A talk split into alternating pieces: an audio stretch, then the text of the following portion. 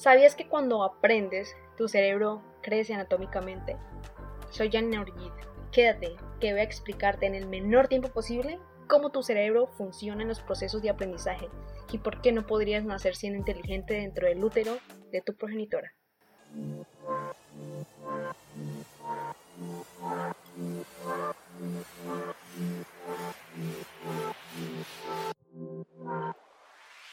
No todo es blanco es negro. Disfrutemos de la variedad de colores. No nos quedemos con dos colores tan neutros. El saber si ocupa lugar y te dejan el primero.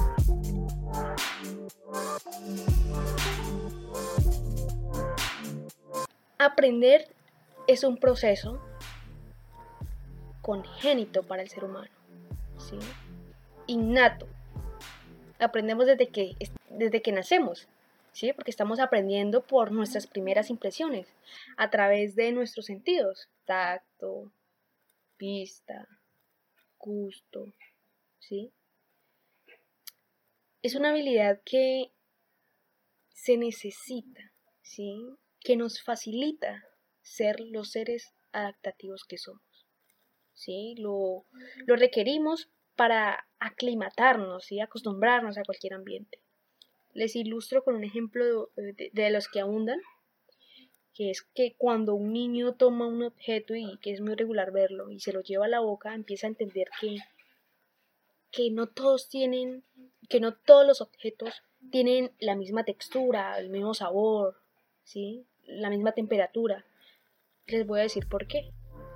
Los niños aprenden explorando el mundo explorando el ambiente. Otro aspecto interesante del cerebro es, y, del, aprendizaje es que el cerebro aprende por supervivencia.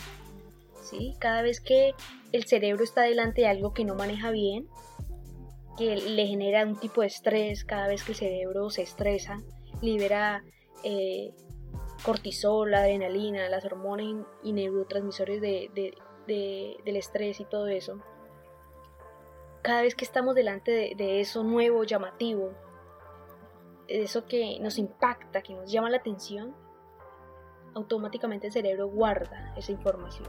¿sí? Les doy un ejemplo, que es por ejemplo, en la calle al salir del colegio, digamos que casi me atropelló un auto, que venía de mano derecha, ¿sí? que venía a la derecha. Jamás me voy a olvidar de este momento. Cada vez que salga de allí me voy a acordar de mirar meticulosamente hacia la derecha. No me puedo dar el lujo de decir, ¿será que lo guardo? ¿Será que no lo guardo? Todo lo que impacta las emociones impacta la supervivencia y automáticamente queda guardado. Con ese introductorio entendamos que estamos aprendiendo desde que nacemos para poder sobrevivir en definitiva. Bueno, el saber ocupa lugar y está demostrado científicamente. ¿sí? Ahora bien, sigamos sin tanto rebozo. ¿sí? De manera rápida, nombraré cómo está estructurado el cerebro, así como para colocar en contexto, entrar un poco en contexto y, y vamos a enfocarnos en lo que son el sistema nervioso, el central y el periférico. El central es donde está el encéfalo y la médula espinal, ¿no? Entonces, ya saben, o les voy a explicar lo que controla el encéfalo, que es el pensamiento, las destrezas motrices, la visión, la respiración, la memoria, el apetito, ¿sí? Todo, todos esos procesos que regulan nuestro cuerpo. Y para hacerlo, para hacerlo un poco más visual, el encéfalo es el centro de control y la médula espinal es, digamos que la autopista principal, ¿sí? Que conecta con él. Los nervios transmiten señales eh, eléctricas a diferentes partes del cuerpo y del cuerpo para que para que el cerebro lo interprete y de esa manera actúe, actúe como corresponda. Una médula espinal lesionada, ojo con el dato, y es que una médula espinal lesionada pierde la capacidad de sentir calor, frío y tacto. Asimismo, la pérdida del control de los intestinos o de la vejiga. Que se vayan dando una idea de lo fundamental que es cuidar la columna. Bueno, el sistema nervioso central sale el sistema nervioso periférico, ¿sí? sale a los costados a buscar información, esa parte eh, aferente, sensitiva y la parte deferente que tenemos. ¿sí? Captamos información, que es la parte aferente, captamos información, cuando recibimos información a través de nuestros sentidos, ¿qué pasa? Procesamos información y seguidamente, posteriori, damos una respuesta. ¿Sí? Y esa es la parte eferente que sale. Por eso tenemos este poco de calorías. ¿Listo? Los contactos funcionales eh, entre neuronas, ¿sí? que dicho de otra manera más sencilla, una neurona conectándose con otra se llama sinapsis.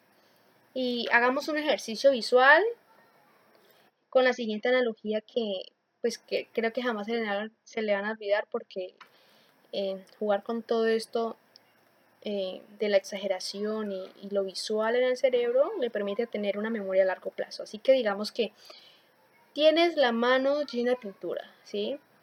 Elige el color favorito que tú quieras, eh, que el, color favorito que, tengas, ¿sí? Negro, rojo, amarillo, lo que sea. ¿Listo? Un color de pintura, ¿listo? Digamos que es amarilla, listo. Digamos que tus manos están pintadas de ese material, ¿sí? Las manos, el, antebrazo, la mano, digamos que toda, totalmente todo el cuerpo lo tienes cubierto de este material. ¿sí? Lo que vamos a hacer ahora es imaginarnos que, o imagínate que le, que le das la mano a alguien, a otra persona, cualquier persona a la que tú quieras. ¿sí? En el momento justo cuando tienes contacto con la mano de otra persona, o que la saludas, por así decirlo, eh, que hola, ¿qué tal? ¿Cómo estás? Listo, al darle la mano, queda pintada de ese color, la mano de la otra persona, ¿cierto? ¿Qué pasa? La pintas, ¿sí? Y ahora imagínate que el brazo de esa persona eh, automáticamente o mágicamente se le coloca de ese color, el brazo de la persona. ¿sí? Empezó con la mano, entonces de la mano, el antebrazo, el brazo, digamos que toda se vuelve así, digámoslo. Digámoslo, ¿listo? ¿Qué pasa? Es un poco exagerado, sí, pero ya saben, para crear memoria a largo plazo hay que involucrar lo que es la emoción, la acción, la asociación, cuando asociamos también es interesante esto, la exageración, listo. Digamos que tu mano y la mano de la otra persona a la cual saludaste representa la sinapsis, ¿sí? En las memorias. ese punto de encuentro. Gracias a esa conexión que son las manos, se puede transmitir la información o impulso electrónico que es la pintura. ¿sí? O sea que la pintura que tenías es información, es impulso eléctrico y le pasas la mano, le pasas la pintura a otra persona y le estás pasando información. Entonces, cuando le das la mano, ese contacto que hay es una sinapsis, ¿listo? Para ponerlos un poco más en contexto. Entonces, ahora creo que jamás se te va a olvidar qué es sinapsis. ¿Listo? Donald Hebb en 1949 dijo que aprendemos si se crean, si se crea entre neuronas, o sea, si, se crea una relación entre neuronas, si se unen, como lo que estamos haciendo con la mano, eh, con darle la mano a la otra persona, ¿sí? Y recordar es mantener esa relación socialmente activa, listo. Yo he escuchado eh, otra postura, desde luego hay que reconocer lo que me parece interesante y, y es que aprender es conectar neuronas, eh, sí, exacto. Pero aprender también es desconectar estas neuronas y me parece una definición de aprendizaje bien interesante. si Desconectar neuronas es muy difícil, es como desaprender algo y cuando alguien aprende algo mal, la verdad es que es muy complejo el proceso para poder desaprender. A veces eh, el, camino es crear otro, otro circuito, y, pero el otro se queda allí. Entonces cuando alguien aprende algo mal es muy difícil de sacar. Un ejemplo que les coloco puede ser, una persona dice, no, es que mi, mi forma de aprender es a través de cursos presenciales, ¿sí? sea en la universidad, el colegio, bueno, está aprendiendo eh, presencialmente. Tiene que ir a X lugar, tiene su profesor particular, bueno, en fin, sus compañeros tal. Digamos que la única manera que él ve de aprender son los cursos presenciales. Listo. Desaprender es el proceso de revisar esta información para poder probar otras fórmulas, ¿sí? Para poder transformar, sustituir, modificar la forma en la que aprendemos, o en la que estamos haciendo esto. Sí, hay muchas formas de aprender y no todas se centralizan en, ir a clase. ¿sí? Aprender es, es una, una, una, sucesión, un proceso, ¿sí? Valga la redundancia de, es un proceso de procesar, una sucesión de procesar, resumir esta una información, procesar y resumirla, ¿sí? Esa, esa información que recibimos y por lo tanto compartirla. Por ejemplo, lo que estoy haciendo yo ahora. Yo investigo, listo, resumo información, modifico, cuadro, tal, y la estoy compartiendo, estoy aleccionando a más personas y estoy incentivando a que aprendan temas en particulares que son fundamentales. Y es que aprender es un trabajo de conectar diferentes fuentes y darles un sentido para, para ser comprendidas. Por muchas, muchas maneras se puede aprender. ¿sí? Hay una frase atribuida de Alvin Toffler, un autor el autor de La Tercera Ola, que habla de que los analfabetos del siglo XXI no serán aquellos que no sepan leer ni, ni sepan escribir, sino aquellos que no sepan desaprender. Y bueno, para ir al grano, ¿sí? La célula del cerebro se llama neurona, ¿no? ¿Qué pasa con esa neurona? Cuenta con unas prolongaciones ramificadas que se llaman dendritas. ¿Sí? Es como, imaginémonos una cabecita y le salen pelitos. Esas son las dendritas. Le salen pelitos. Está medio calva la cabecita. A través de las cuales se recibe impulsos nerviosos de otras células. ¿Sí? De las dendritas yacen las espinas dendríticas, es decir, que son más ramificaciones, es decir, la cabecita que nos imaginamos con los pelitos, de esos pelitos salen más pelitos. ¿sí? Esas son las famosas espinas dendríticas. Listo, son como protuberancias de, y son como salientes relieve de, las dendritas, ¿no? Dendritas y espinas dendríticas, es como los hijos, más o menos. Digamos que las dendritas son la entrada de la información de la neurona, ¿no? Y la, son la salida. Entonces, estas espinas se tocan unas con otras, listo. Santiago Ramón y Cajal, grandes personajes, ¿sí? expusieron la teoría de que las, eh, la teoría de, las espinas dendríticas, sí, ellos dos. Pero dejando de lado un momento estas espinas dendríticas, pasemos a ver otro asunto que compagina con este mismo tema. Y es que en el 2009-2008 hubo un premio Nobel de Química que fueron para tres científicos que estudiaron, estudiaron una proteína de, flores, de fluorescencia que le sacaron esta proteína a las medusas, ¿sí? Le sacaron ese gen. Eh, sus investigaciones se convirtieron en herramientas importantísimas para más investigaciones científicas, porque más científicos empezaron a, hacer estudios con este estudio, entonces se volvió wow. Los biólogos pudieron usar esta proteína para entender lo que está sucediendo, sucediendo en otras células. ¿Cómo es esto? Pues, ¿qué pasa? Aplicaron el gen a las ratas. Este gen de las medusas se le aplicaron a unas ratas y ¡tas! ¿Qué pasó? Se expresó en la piel de la proteína, se, expresó en la piel, en la piel de la rata la proteína verde fluorescente. Y entonces, ¿qué permitió esto? Pues que las, que las células florecieran, ¿sí? que se vieran vivas.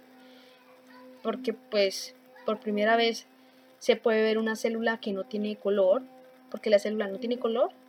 Entonces se vio la célula con color. ¿Sí? La célula no tiene color salvo los glóbulos rojos y la melanina.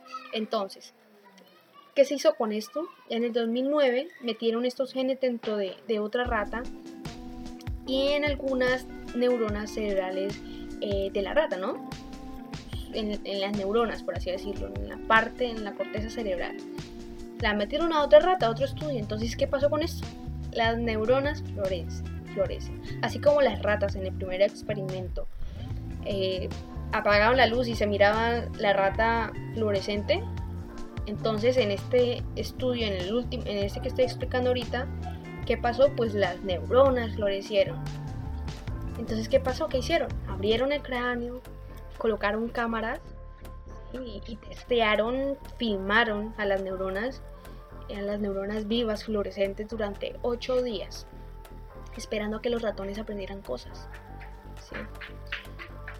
un dato muy curioso es que los ratones, ojo con esto, los ratones mueven sus bigotes de una manera rítmica y para qué? Para explorar el entorno, el ambiente a través de, del tacto y son capaces de conseguir gran cantidad de información a través de ese sentido. Desde, desde mi punto de vista es como un, sexto sentido, es bastante interesante. Entonces se demostró en el experimento de 8 días que algunas espinas aparecen y desaparecen, ¿sí? Las espinas dendríticas aparecen y desaparecen, aparecen y desaparecen. Y en definitiva esto es aprender, dijeron. Vieron inclusive cómo se conectaban entre sí, una espina conectándose con un axón. Ya sabe, el axón es la salida, las dendritas eh, la entrada y pues las espinas dendríticas están ahí sujetas a las dendritas, ¿sí? Entonces, se conectaba con un axón, por primera vez se demuestra que, el saber se ocupa el lugar. Cuando, cuando uno aprende genera espinas, ¿sí? A, través de la experiencia, la exploración, todo esto, entonces se crean, ¿qué pasa? Se crean espinas en el cerebro, ¿sí? Le crecen las, espinas a, a las dendritas de nuestras neuronas, las células cambian, las neuronas cambian, ¿sí? Esa espina entre miles y miles y miles y miles de espinas que salen de, todo lo que aprendemos ocupa un espacio. Esa neurona que crece y se conecta crea un espacio. Y han hecho el, experimento con humanos también, con humanos, con taxistas de Londres, ¿sí? Tras hacer un curso de dos años para aprender las calles, ¿no? De la ciudad a lo largo del tiempo en el cerebro del taxista se, percibió que había una zona específica que crecía, en el, eh, que, crecía y, era el hipocampo, ¿sí? uno, uno de los lugares donde se guardan las memorias del contexto y las espaciales. ¿sí? Como tenías que aprender calles, pues toda esa, esa zona la superdotó y, y es súper interesante y un gran ejemplo de, de que el saber si ocupa lugar, le crece esa parte que ocupa bastante. Otro ejemplo es con los chicos músicos, ¿sí? que tenían eh, eh, regiones mucho más grandes relacionadas con la música que los chicos que obviamente no lo hacen. ¿sí? Con esto se puede concluir que si nuestro cerebro fuera maduro al nacer, en realidad literalmente no pasaríamos por el canal de parto. ¿sí? Si se llena de espinas, el cerebro no pasaríamos, porque crece. Y imaginemos crecer con cerebro grande, o sea, sabiendo caminar y sabiendo comer y todo, nacer así, en verdad, nuestro cerebro no pasaría por el canal de parto. Esta es la razón por la cual debemos de nacer inexpertos, ¿sí? Depender de alguien en nuestros primeros meses de vida, quizá los primeros años, ¿no? Hasta que aprendamos todo el proceso y aprendamos todo lo demás que es necesario para nuestra supervivencia. Y bueno, bueno, muchas gracias por llegar hasta aquí. Espero haber aportado muchísimo en estos minutos. Ya saben, miren los minutos tan cortos y lo que se aprende. Es muy interesante, así que mientras cocinas, mientras haces tus quehaceres, puedes colocar cualquier tipo de podcast para que te aporte, para que te haga reflexionar. Así que esto ha sido todo por hoy, por este episodio. Te espero en el siguiente y muchas gracias por llegar hasta aquí. Bye bye.